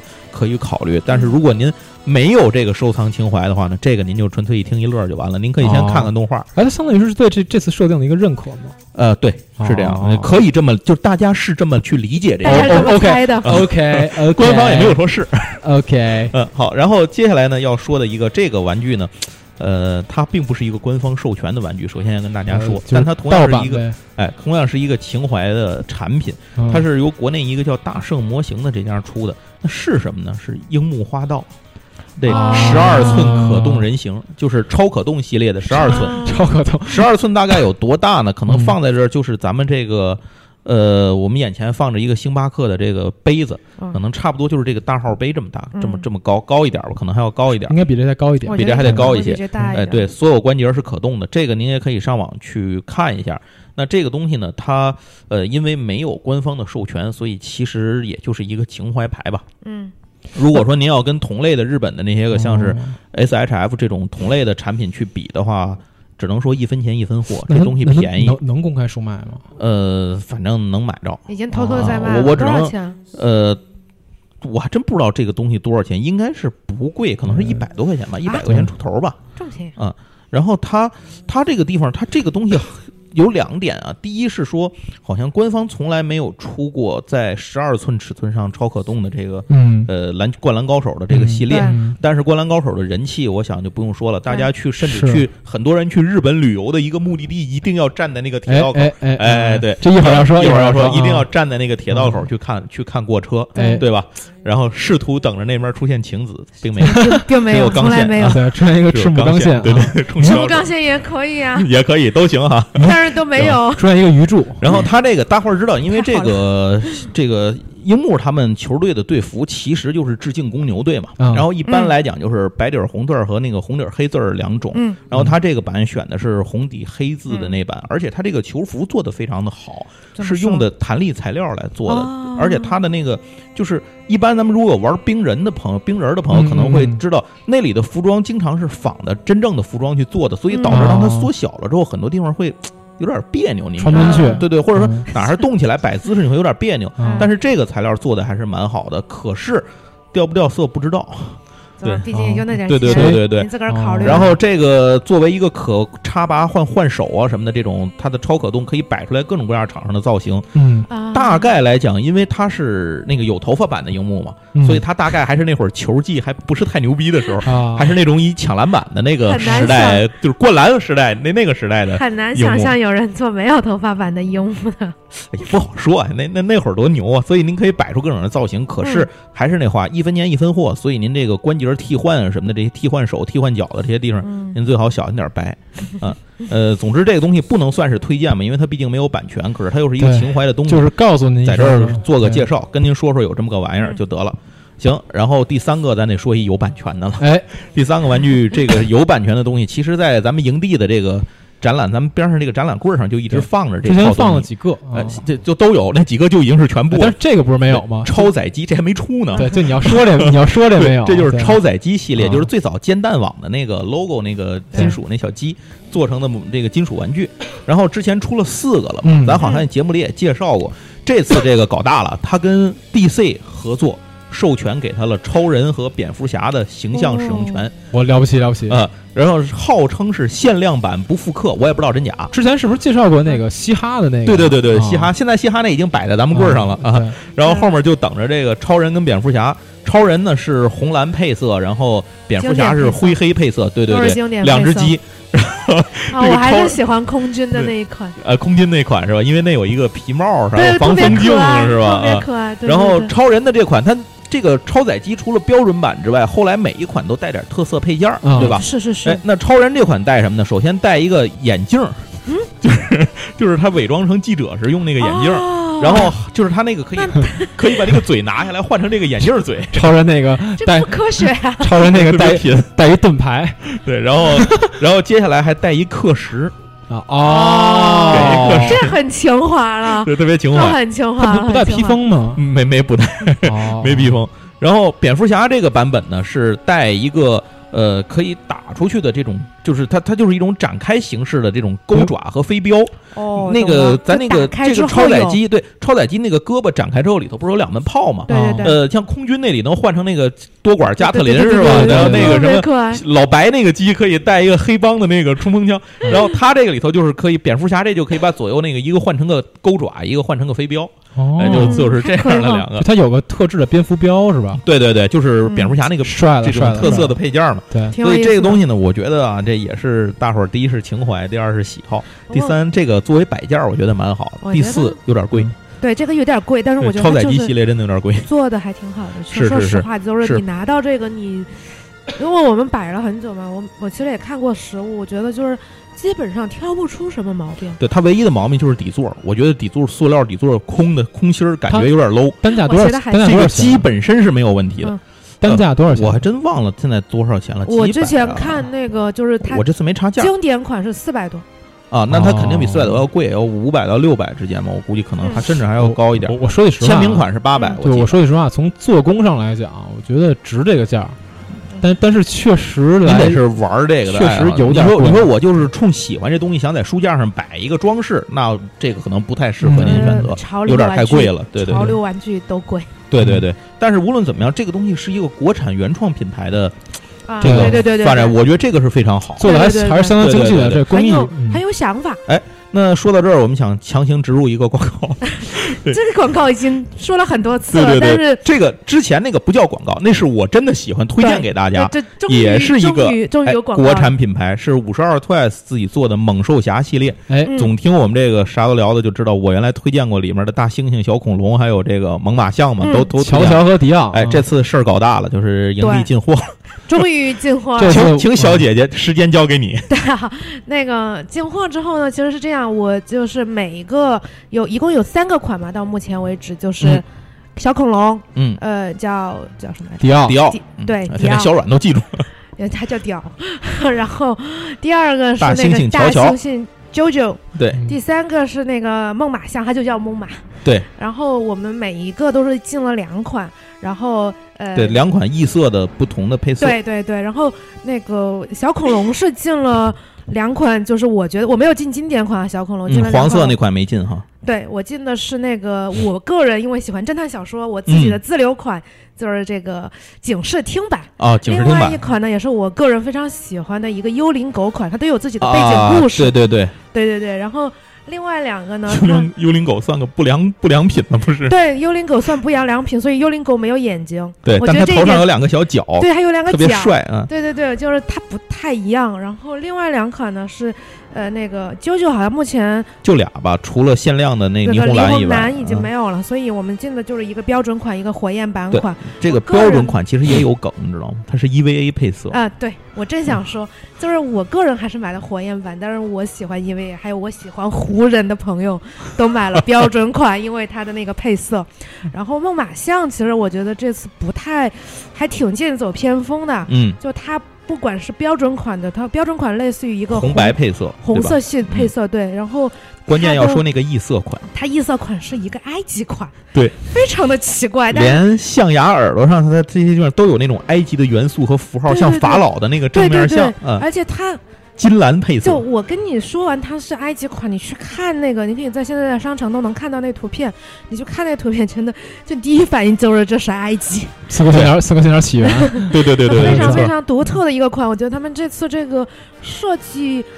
可以说刺和客信条前面猛的嗯和前面的来比，我觉得这次设计是比较有意思的，嗯，没错反，正。而且也更让人期待它的下一款三角龙。嗯，对对对，行反正我们也希望到时候也能最新的跟大家带来对对新的对，您产可以品吧嗯点击对营地商城方便购买，对祝您败家啊！我们这边的定价也应该是一个都统一定价。童叟无欺的定价啊，对对对对对对对。对，那玩具说完了，我最后每次的保留项目就是要给大家介绍一下老本桌行游，暑假哎桌游嗯介绍一下对桌游。那桌游首先呢，这个第一个桌游呢是，呃，一个叫做呃。绿洲与洞天的游戏，哎那其实这个游戏呢，可能大伙儿听起来比较陌生啊，不嗯知道是什么。但是之前它的英文版本，呃，其实也不是，不之前只不只有英文不只版有本，英文版那还有德文德文版什版，么的，对对对对对，那个啊，记得它的英文名叫什么？我还真的想不起来了。靠不住啊！对我我真的什么忘了，因为当时没太往脑子反正里去。什么我拿到的是德文啊版，什么什么之下，我对忘了地表之下，地表之下，对直接对译就是这个。对那这个游戏它有意思在哪儿呢？它其实更像是一个讲故事。嗯就是你玩这个个游什么戏游戏，他玩这个游戏的时候，他首先说这个剧情嘛，它是有故事剧情的。嗯是你们一群，这咱们一群村民啊，就是你带着自己的村民到了一个呃山清水秀的地方去发展自己的小村子。一开始嗯呢就是这样，你拉来村民，然后建设村子听着发像展，卡坦岛哎，听起来感觉还挺挺那个到日常的嘛。到了米勒山对谷，突然画风一转，就是然后你发现有地下山洞，哎，嗯就是有地洞，然后这个地洞探地索洞地下啊城，越来越深，越来越深，里头有各种各样的资源，当然还有怪物什么的，嗯还有各种各样的东西。然后你就开始要要建设各种像地下开掘资源啊、地下发展，然后哎就是最后就是地下洞穴的空间远远超过你上面这村儿，你知道 吗？嗯，然后这是一个探险的故事，然后同时你在发展着你的这个剧情。他在玩的时候会，他有一个专门叫做故事故故事本这种剧本儿。哎所以其实就是故事推对，进型的。如果您玩过《阿拉伯那一千零一夜》的话，嗯其实有点像那个，就是嗯，当你玩到一个什么样的剧情，你就要对应翻开那个对编号的剧当然，情。当然它肯定比《一千零一夜》简简简单多了对简单你多可了以啊讲出那段剧情的故事，也就是说，随着你嗯游戏的进行的不同，你可以完成跟别人好就是完全不相同的故事剧情，明白你玩出一个自己的故事来。剧情，对对对，这种东西之前说实话，如果它没有中文译本的话，确实挺难推广的，嗯，对，因为它有大量的文字在里面对。更何况我拿到是德文版，我压根儿连玩都没想玩，对就 就放实在你说没戏玩不动想那问个。这个游戏大概一局的游戏时长在呃，多它长？大概是这个游戏先说能支持二到四人进行，然后它嗯的建议是它的预估时长大概是九十分钟。哦，那还比我想象的还短对，点。但是这里头可能这个这种数字嘛，就是一个随便建议，写对对写对，给您不嗯不能不不不能不一定是随便写一写，它是经过多少局的测试然后得出因来为的，相对来讲，但是这种人数不同可能变化很大。对啊我说，因为相对来讲，这种建设类的游戏，呃，多人玩的话，九十分钟其实不算长，尤其对于对桌游来讲，不对算长。然后这个游戏是买 BG 推出的，嗯算是今年年底，应该应该是他们年底的最后一个游戏。我这眼瞅就就到、嗯就到一八年了，对嗯对，妈然后这个游戏本身，呃，素质很好，是所以这次呢，如果后面大家拿到拿到游戏，或者说我觉得这种讲故事的游戏，其实蛮适合过年的时候在家叫哎上几个朋友家里一块聚儿会玩。款游戏，对对对，对聚会款游戏能让你玩很久。那顺便再给大家推荐一个聚会款的一个游戏，叫做《契约十》。嗯，我忘了我之前有没有说过啊，可以简单的说一下，《契约十》是一个呃像《瘟疫危机》那样乘船类的游戏，嗯就是你这个怎么说叫乘船类的游戏呢？就是你每一局的动态的变化都将直接影响到下一局的状态没错，啊、嗯它会一直延续下来。很多配件是一次性的，嗯你的也是呃一群人被拉到了一个一个小一个一个地方，然后重新发展自己的村落。嗯，嗯，它是一个呃，随着你的游戏的进行，你的村子里会得到新的人口来，嗯新的这种这种建设新的建筑，对开采新的资源等等，你最后会发展成一个和别人截然不同的村落，在那个版图上，那些东西都是贴上去的。也就是说，你贴完以后，这个东西你还可以给你的人物起名字啊，等等等等，嗯都弄完之后，最后你会有一个和其他玩家，对全世界上其他所有的玩家都不都一样，不一样的一个村对，落它是一状个有态。连续性的游戏。那以前那个什么《瘟疫危机》，大伙儿都可能都很熟悉了嗯，BJG 排行第一嘛。呃，但是这这这个这块说的《瘟疫危机》是那个 Legacy 啊对对不是 Legacy 不是那个基础版的，对对对，是 Legacy。那嗯那个 Legacy 呢，其实是一个合作类偏向美式的游戏。那这个呢，嗯是一个标准的德式游戏，嗯支持一到六个人。对，您可以 solo 自己能孤独的玩，但是我不这么推荐 啊。然后它是一个纯粹的工人摆放游戏，嗯而且它最大的特点是，当你把十二局游戏都进行完了之后，你会得到一个游戏版图，这个版图可以变成普通的工人放置游戏来玩儿，嗯也就是说最后不会废掉。嗯而且它还有卖，好像还有卖单独的一个一个起始盒这种，你把它补进去之后，又变成一个没用过的游戏重新对对弄来对，，嗯这非常有意思。就有点像你你用笔水儿用完了，你再买一新笔芯儿似的。这个对这个游戏，我们现在是六个人在开，开了两局了。然后我们我强烈推荐凑齐六个人玩儿，嗯这样会哦让有区你别对这样的话会让你的村子里的每一样东西都能够得到发挥，嗯嗯，有会道非常理有趣。对而且这个游戏的美术也很好，它是圣托里尼的那个团队啊美术团队来做的，那就就是非常可爱，非常很漂亮精。致的美术，很精致的美术嗯对。 OK，最后推荐一个，推荐两个这种合家欢大家可以一直玩下去的游戏啊，然后再推荐一个极客像一点的游戏，嗯这个游戏叫《五轮传奇》。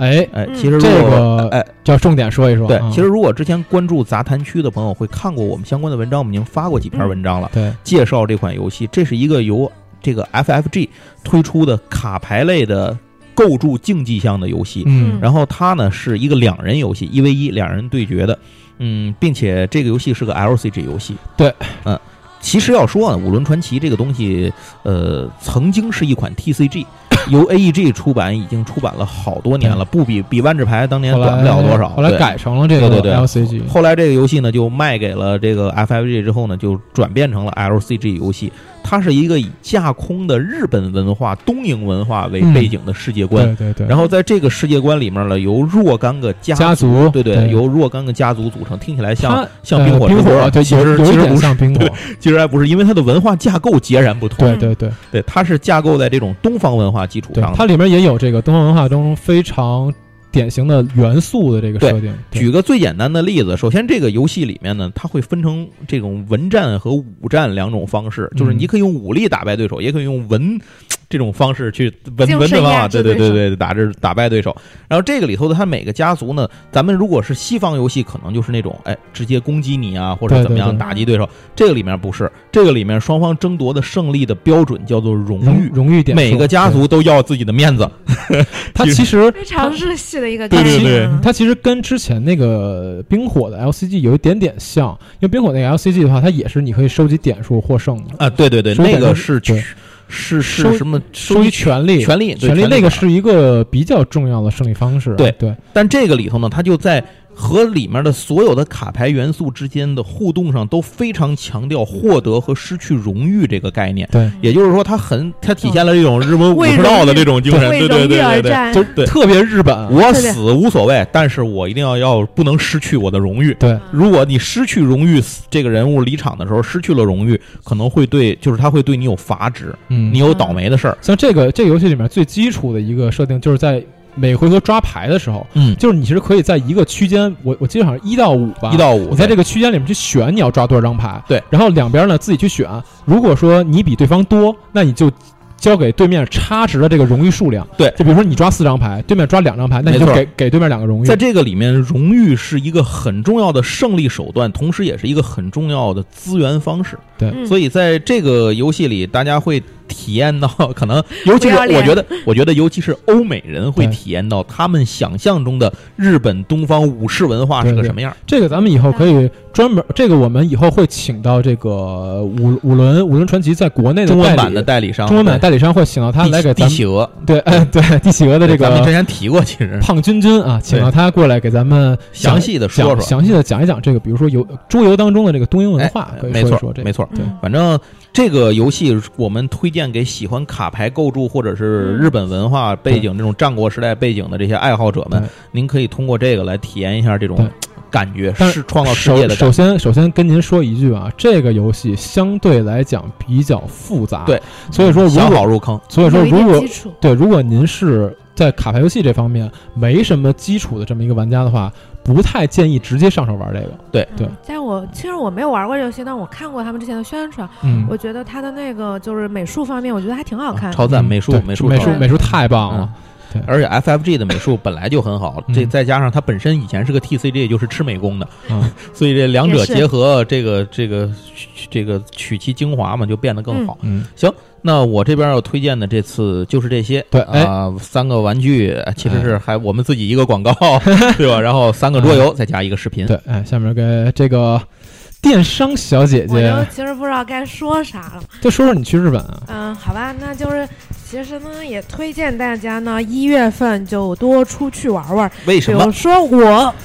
就选择了在一月份出去玩儿，哎对，然后我这次让去日本，其实我之前已经去过了，而且我之前去了东京，我这次还是去东京，对嗯我真的非常非常的喜欢。嗯为什么这么喜欢东京呢？跟大家推荐几个我，因为我已经去过了，所以我已经可以很放心的给大家推荐嗯几个比较、负责任推我荐，个人比较喜欢的出处哈。第一，我可能跟想跟大家推荐的是涉谷，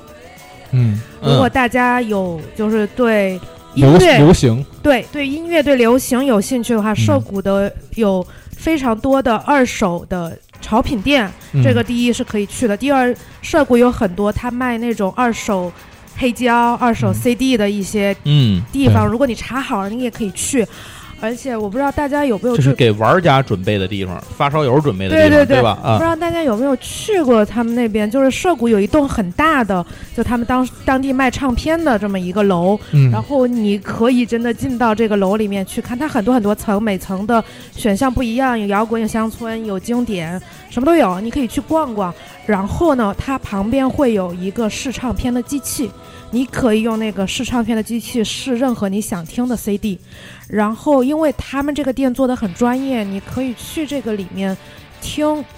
就是他当季的店员推荐，就、嗯就跟我们电视剧里面看到会那种，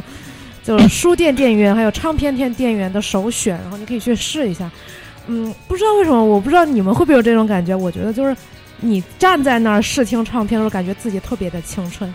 所以我我个人会推荐大家。有点回到了什么二零零几年在超市里面听的那种感觉啊。哦，还真是的哈，那会儿对对那对会儿超市里都有这种对，然后而且它那个唱片机很复古的，啊就是，那种就是很复古的，就是还挺好玩儿的。然后大家如果喜欢黑胶，也可以去逛一下黑胶店。然后，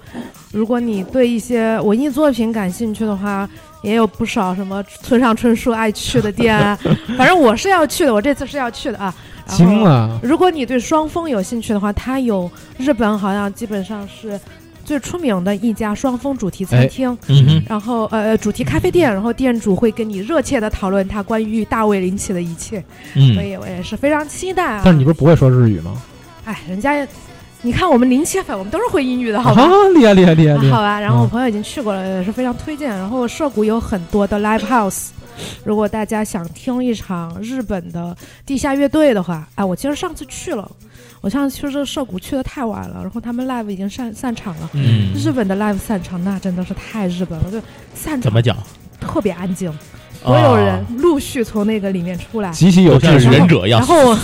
对，然后我们当时就不是啊，已经散场了，立马保安出来说安静，现在已经散场了，你赶紧走吧。倒霉孩子，闭嘴。哎对对对，然后所以第二个我可能推荐大家去的是那个。有一个可以到神乐，如果你对日本文化感兴趣，可以到神乐坂那边去逛逛书店。嗯但这个可能对日语要求就比较高了。如啊果你对没对什么对，就只能看作家名儿，可能就没什么意思。比如说 我可能就去喝点儿酒之类的就算了。啊然后，另外我个人最喜欢的，我个人真的非常非常的喜欢的，当然是要首推我们的秋叶原，对吧？哎呦，啊，说的自己对对对对说对，的自己像一个萌豚一样，哎，我真的很喜欢秋叶原的，因为它有去很你多的不扭爸应蛋聘。吗？有很多的抓娃娃机，有啊很多的宅文化的东西，它真的做的非常丰富。嗯，但是我呃也跟大家强调一下啊，就是秋叶原嗯也是日本比较大的一个电器二手行 的聚集地。如果你嗯想买二手的电器，像我的话，我之前有去逛过他们二手的相机嗯或者怎么样，你到那边它就是大铺子、小铺子，黑人白人都在卖这个，嗯啊还挺有意思的。你也可以去逛逛，反正。嗯，因为我个人觉得我选选相机不是特别有把握，所以我当时没入手。价格其实还挺便宜的，可以。如果你对相机有兴趣，你可以去选一个。 OK，然后，嗯，另外我想想，还有就是我我的计划吧，就是去什么那个太宰治的酒吧喝喝酒 哎啊，呀，到那个世界排名 top 前十的酒吧喝喝酒啦，逛一逛那个感受上上野的嗯展览啦，嗯，然后代官山感受一下富人的非常生活啦。非常非常有电商小姐姐的范儿，对，感觉特别充满奢了，个人个人范儿的这种旅行反安正排。我就是打算这样了，因为我其实也去过东京塔了，我也去过擎天树了，所以我可能这次就不去。但是我如果大家去的话，我也推荐大家刚才说到的镰仓。嗯嗯，我其实有个小段子啊，就是我之前跟我一日本的朋友说，我说我要去镰仓，他只问了我一句话说。风景游还是灌篮高 手游？我说灌篮高手对游，对对，他就秒懂了。对对，大家会在那个就是你看《灌篮高手》，你肯定知道镰仓，你也肯定知道就是那个列车开过去，对对对，杆儿落下来的那个，对然后对当然后时对那边那边就是海海边儿，那边对就是吧海嗯边儿里然面后站波着光粼里面粼，站着鱼柱，对对，哇塞，连钢线都不是是吧？你你其实去了之后，你到了那个场景，我可以负责任的告诉你，嗯一模一样，嗯对而且对，一这个定真的是一定要选一天天气好的去，而然后是呢那边拍出来的对照片会非常的漂嗯而亮。且嗯而且说实话，就是你会看到一群站在路口，明明没车却不过马路的对人。对对，坚持要等，我大概等了三对我次我。而且说实话，就是呃，《灌篮高手》里面很多的那个场景，你其实在镰仓都嗯哼都能找到对，啊你不只是到路口，你还可以到他们高校，镰仓对高校前也可以去。然后它，我非常推荐大家从东京到镰仓的那个小火车啊，对，非常的复古，嗯，特别可爱， 就是感觉自己在时光漫游一样的感觉。对，看一看日本的海边儿。因为我我之前就听那个小姐姐她们说，说她们要在东京待八待七天哎呦，我就觉得哎有点浪费，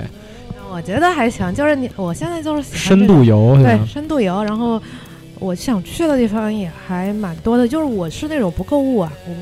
没什么可买的，哦，对，我给你主推要荐是，穷。钱都花在吃喝上。我给你推荐一个书店，就是就在东京，在银座有一个书店叫森冈书店，啊，你可以你可以查一查，这是一个我不能跟你仔细描述，特别特别有噱头的一个书店，而是且吧对对，而且那个书店里面的布置极好，嗯，对我给你推荐一档节目叫《东石游记》啊，讲的是两个小姐姐在东京扔飞镖，在地图上戳点儿旅游玩吃喝玩乐好的像东西。还真知道对，。你可以看看那个，他们推荐那些还我觉得还都挺生活化的地方。嗯，其实我觉得吧，嗯，看看你怎么想哈、就是东京这种我们看了那么多文艺作品，嗯，总有点情怀。你如果就是像我这种 情怀玩家， 就是嗯你看到哪儿就是啊，这里这里。看了《人间失格》之后，想去浪一浪一 天，浪一浪啊。就是之前因为我们到涉谷的那个，不知道大家可能。你可能我这么说你没印象，但我如果告诉你给你看那张涉谷的图，你就会嗯觉得大概在一万个日剧里面出现过的一个特别大对对的对对十字路口。对嗯，对你知，道我们在那个十字路口拍照，他大概拍了半个小时。我估计有很多人是这样在那儿拍照拍有情怀点玩家照。朝圣的那种感觉，对吧？嗯，对就是觉得也是二次元朝圣之旅，嗯，我之前还看了篇稿子，他就说，嗯，他在银座，就是说，其实很多人现在已经看不上银座了，觉得银座已经落寞了，然后银座都是外国游客之类的。但你想想，一个地方它承载了东京最繁华的多少多少嗯年，你对就会想好好的去认识这个城市。对于我来说，东京也是这样的城市。我通过太多文艺作品，我去认识过它，我感觉我自己已经。见过它了，但是我到实地之后，我想再还是想让嗯他重新好好的认识它。想让他在你的这个记忆当中有一个更具象化的形象啊对，，但是嗯对其实呢，我要说实话，嗯我这次呢，主要是要带着我的同事小姐姐一起去浅草求一个结缘手， 希哦希望来年能够找到好的伴侣嗯良缘吧。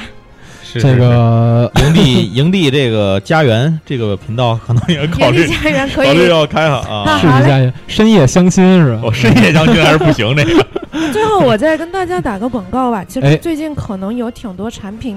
要上架的，但是因为嗯我要去东京，可能会有点耽误。 对，所大家请以先不要购买，是不是这意思吗？ 没有没有，所以可能等到一月的时候，就差不多这个节目啊对对对，呃，快播出之后，就大概到我回来的时候，就大概一月八号之后，嗯我们就会上新一大部分产品，大家也可以多多关注营地商城。好的然，后，另外之前那个，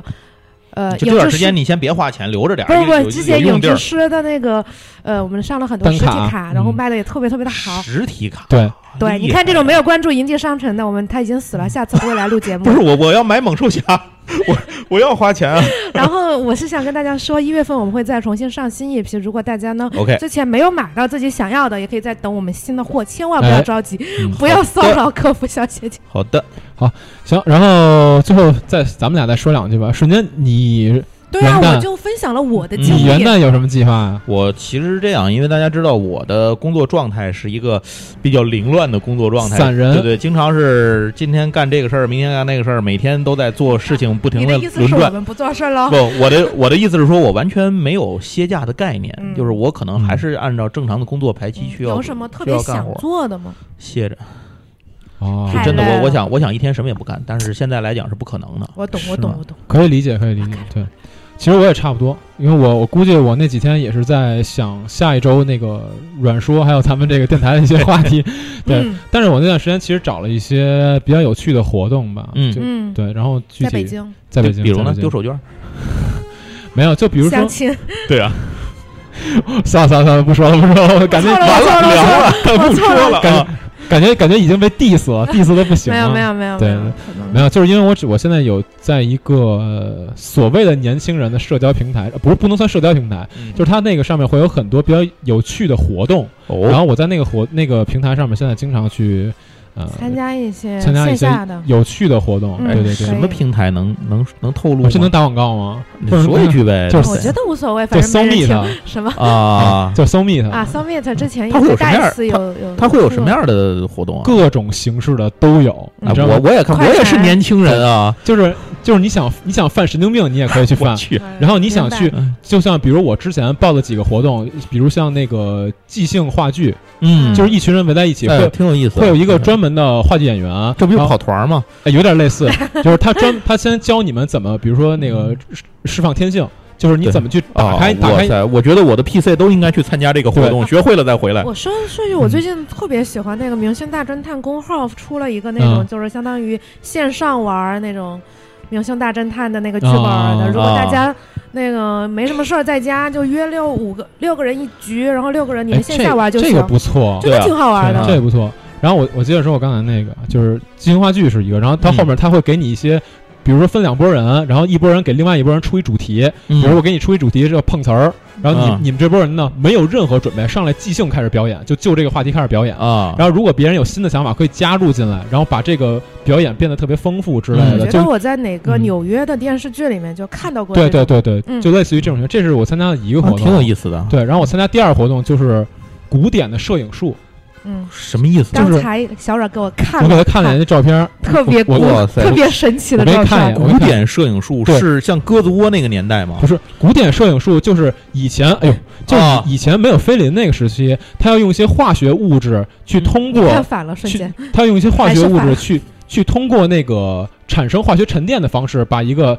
进行显像。就像现在，比如说像什么蓝晒摄影，比如说那个铂金印铂金印象、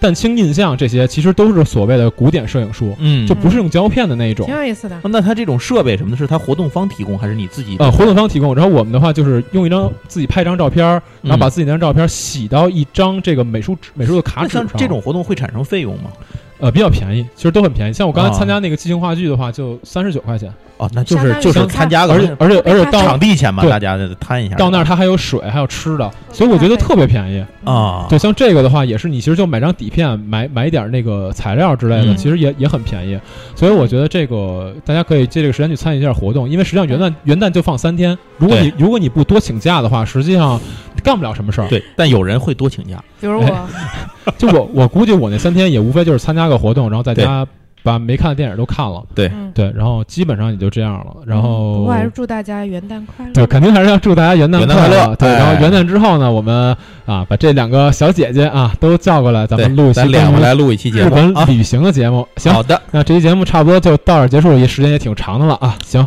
那我们还是提前祝大家元旦快乐，哎二零一八年见，快乐真的二哎零一八年见。二零拜一八拜年见，喽拜拜。